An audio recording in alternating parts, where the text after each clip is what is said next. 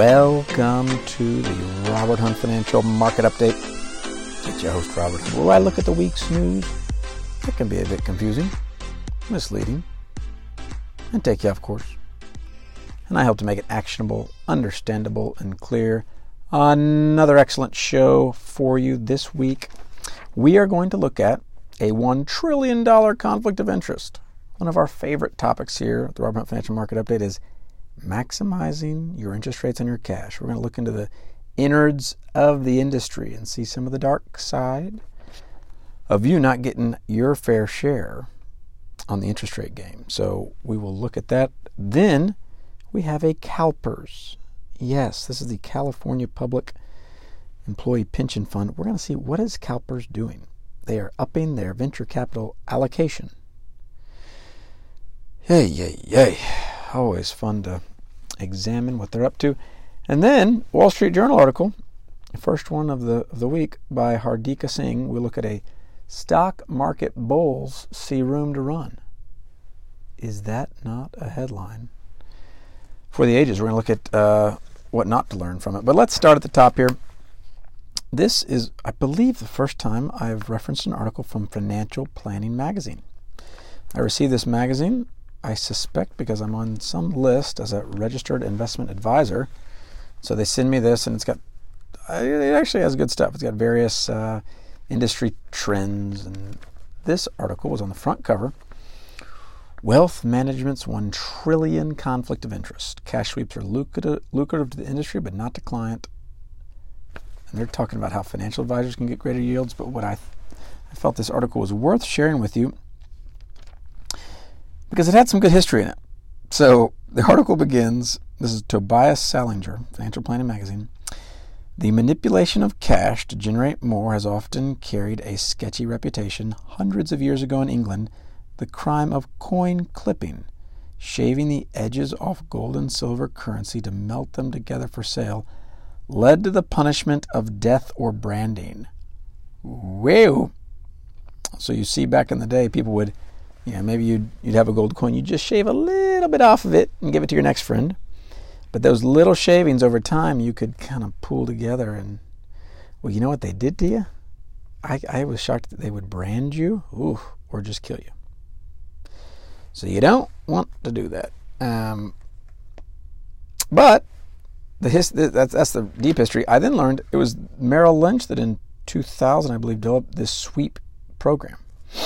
I didn't know this and then it just kind of took off. So what happened in the industry is as the costs in the brokerage space dropped, so it used to be in the late 90s, early 2000s, you either call calling your broker paying a percentage to buy a security that still exists today. It's nauseating, or you were paying like 50 bucks, 100 bucks flat online, maybe 10 bucks, 12 bucks, 20 bucks. Well, now it's free effectively across Vanguard, Schwab, Fidelity, it's free, free trades. Well, how are they going to make their money? Well, here comes the cash sweep game. So, what's the, what is a cash sweep? Let's define it. It is typically known as just a settlement fund when you are have a brokerage account and you have cash sitting in there. You haven't placed a trade to buy anything. Maybe you've sold a security. Maybe you've moved money in there from a bank account. It's just waiting. It goes into a sweep account. And what the what these companies do ostensibly, even when they're quote unquote advising you, they will keep your money in a sweep account when multitude of options are available that are much, much better. I want to read to you the lowest yields in cash sweep accounts at 12 big brokerage firms. Our friends at Financial Planning put this together. We'll start at the best. Okay, Fidelity Investments 2.47, Pershing 2.53, Edward Jones 1%, Charles Schwab 0.5%, LPL Financial 0.35, Raymond James 0.25, Ameriprise 0.25, Wells Fargo 0.15, UBS 0.05, Morgan Stanley 0.01, JP Morgan 0.01, Merrill 0.01. Now, let me remind you, Vanguard's default cash sweep account is 5%. Because the Vanguard Group, which is not a sponsor by the way, does not seek to turn a profit. They're what's called a mutual mutual fund. They run at cost. These other companies are being squeezed because they're not making money on the commissions, and a lot of times they don't make money on the advice on these self-directed accounts. Hopefully, you're doing the same, self-directed, with an hourly financial advisor to come alongside you. But but what can happen, and this is nefarious, you might be a client, you might be receiving advice, so you think, but you really have to own your situation. So on any of these accounts, even though you may not have that default cash account, that VMFXX, which is the ticker for the Vanguard money market, it's their default sweep account. At any of these brokerage accounts, you can either use their money market funds, it takes a little bit of effort. Schwab has decent ones, Fidelity has decent ones, or you can use what are they called these exchange traded fund products. So you can actually buy a Vanguard exchange traded fund product, which is no commission, and use that to give yourself yield where you don't have it already. So there's a ticker I like VUSB. VUSB. It's basically a money market fund. It's almost the same. It yields about the same as Vanguard sweep account.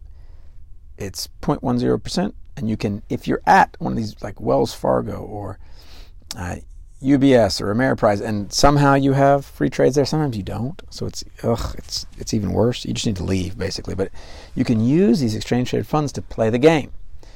Okay, so I felt that was interesting, and then this article also highlighted. This is always interesting to me.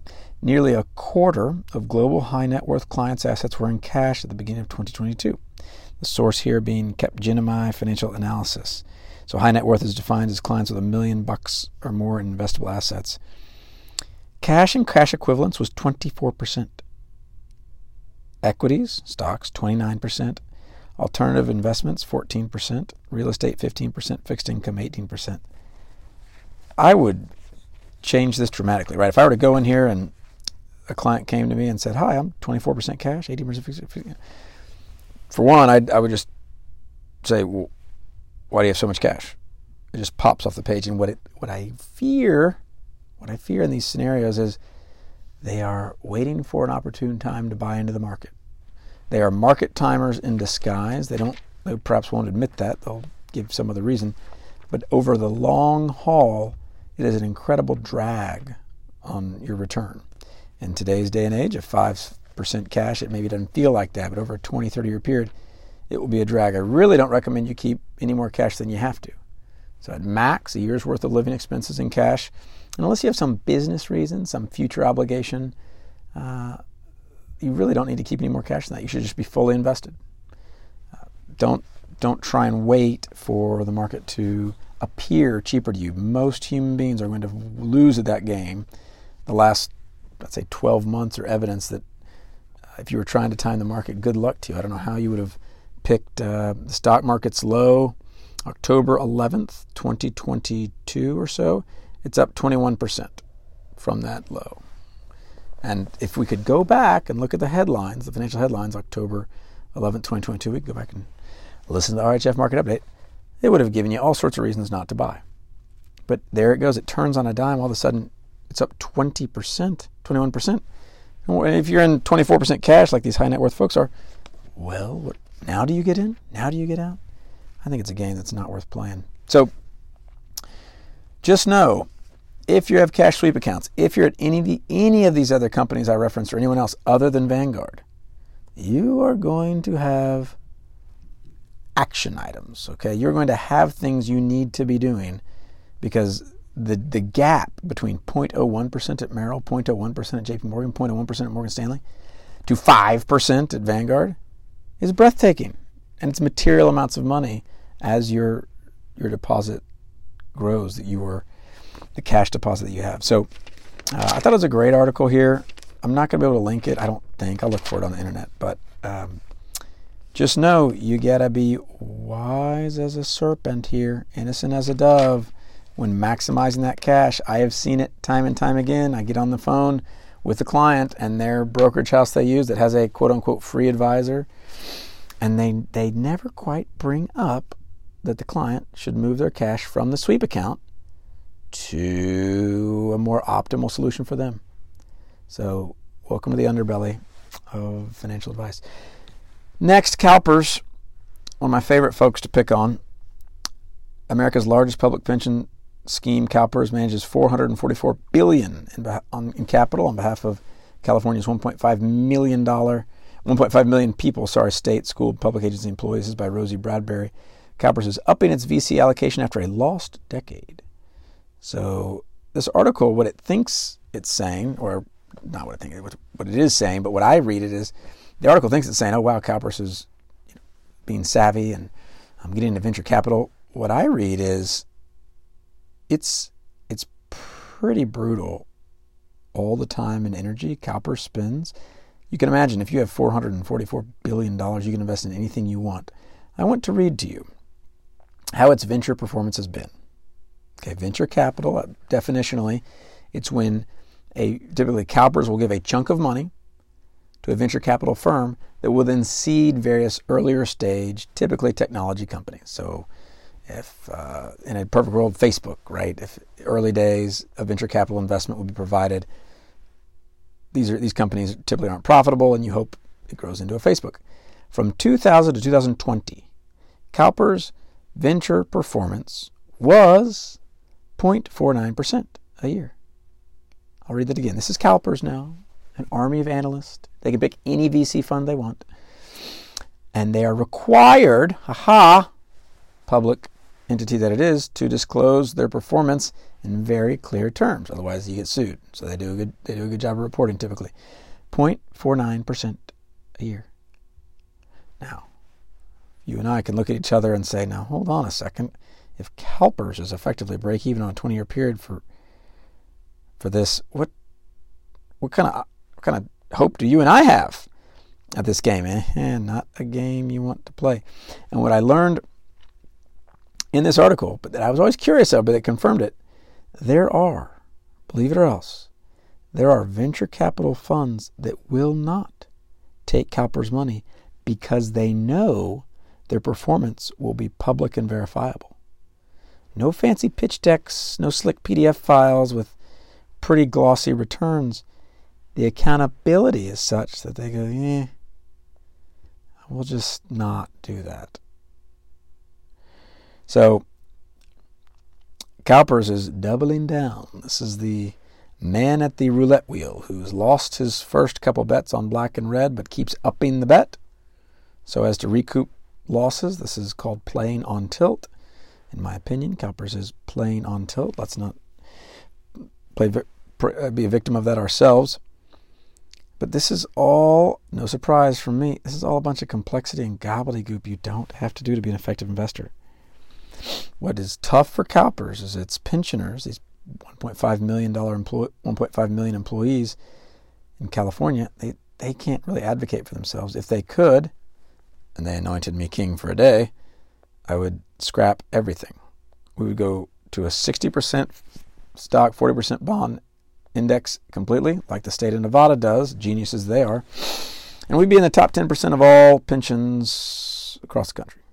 And it would take one employee, as the state of Nevada does, and all he does, he gets paid $135,000 a year. He opens the mail, throws it in the trash, he answers the phone and says no, and keeps investing in, you guessed it, 60% equity index fund, 40% bond index fund. You done.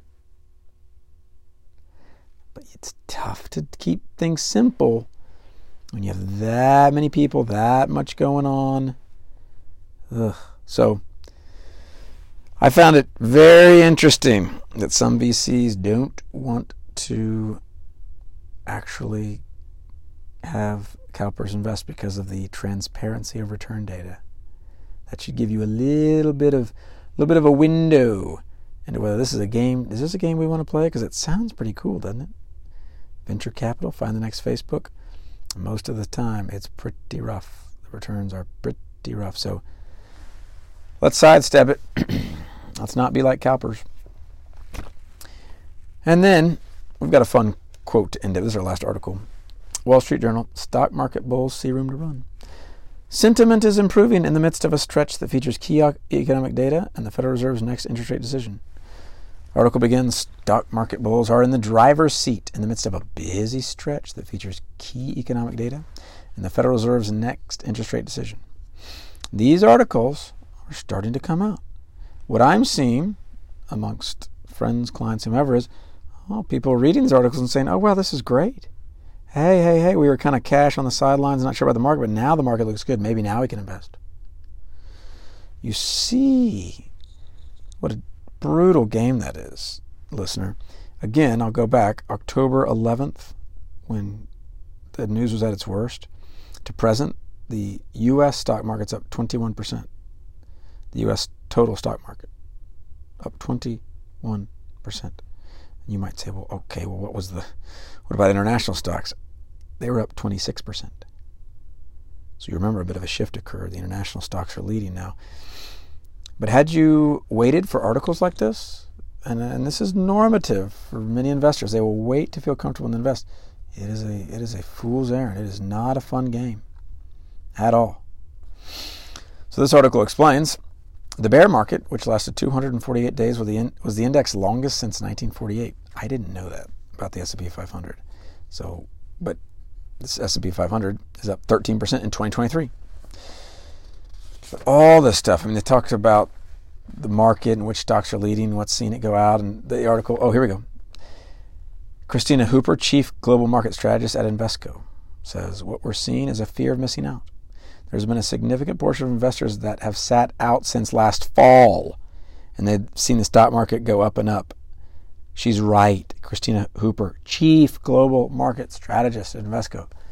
These are intelligent people, but they have been sitting in cash waiting. Like those high net worth, that previous article.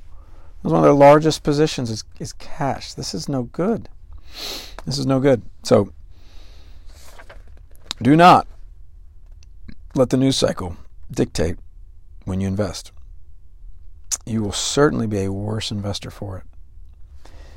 The article continues and just talks about how there are certain stocks, no doubt, in particular, that investors have loaded into. It talks about the tech stocks uh, Tesla, Apple, AMD, Nvidia, and Amazon.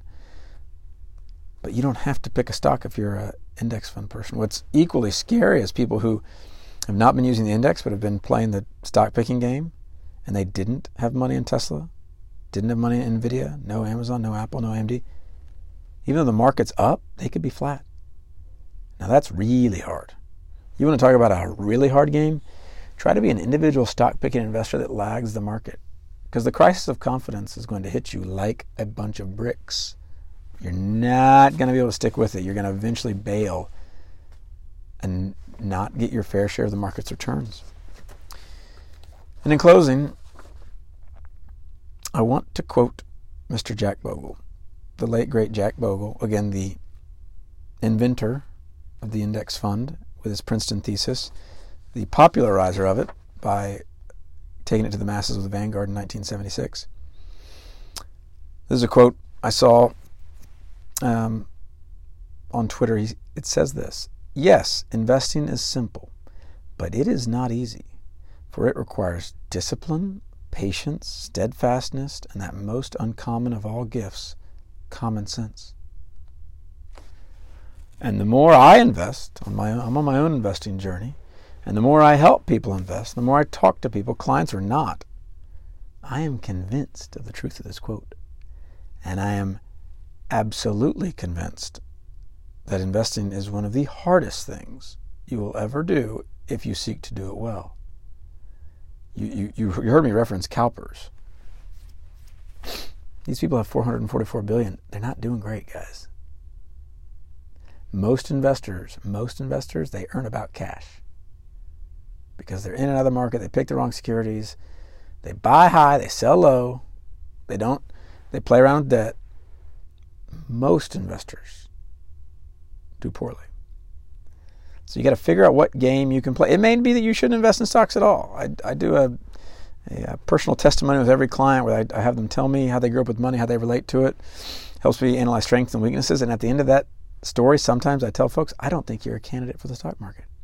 It's rare, but it's I have multiple folks where I just say, you know, because I want to lean into patience, steadfastness, discipline. How do I amplify those virtues?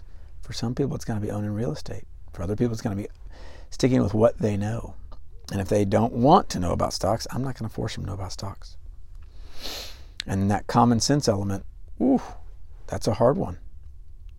That's a hard one because it's tough to know it, I wish common sense was just always available. Sometimes common sense uh, can be very rare in, in moments of turmoil. So stay on the straight and narrow.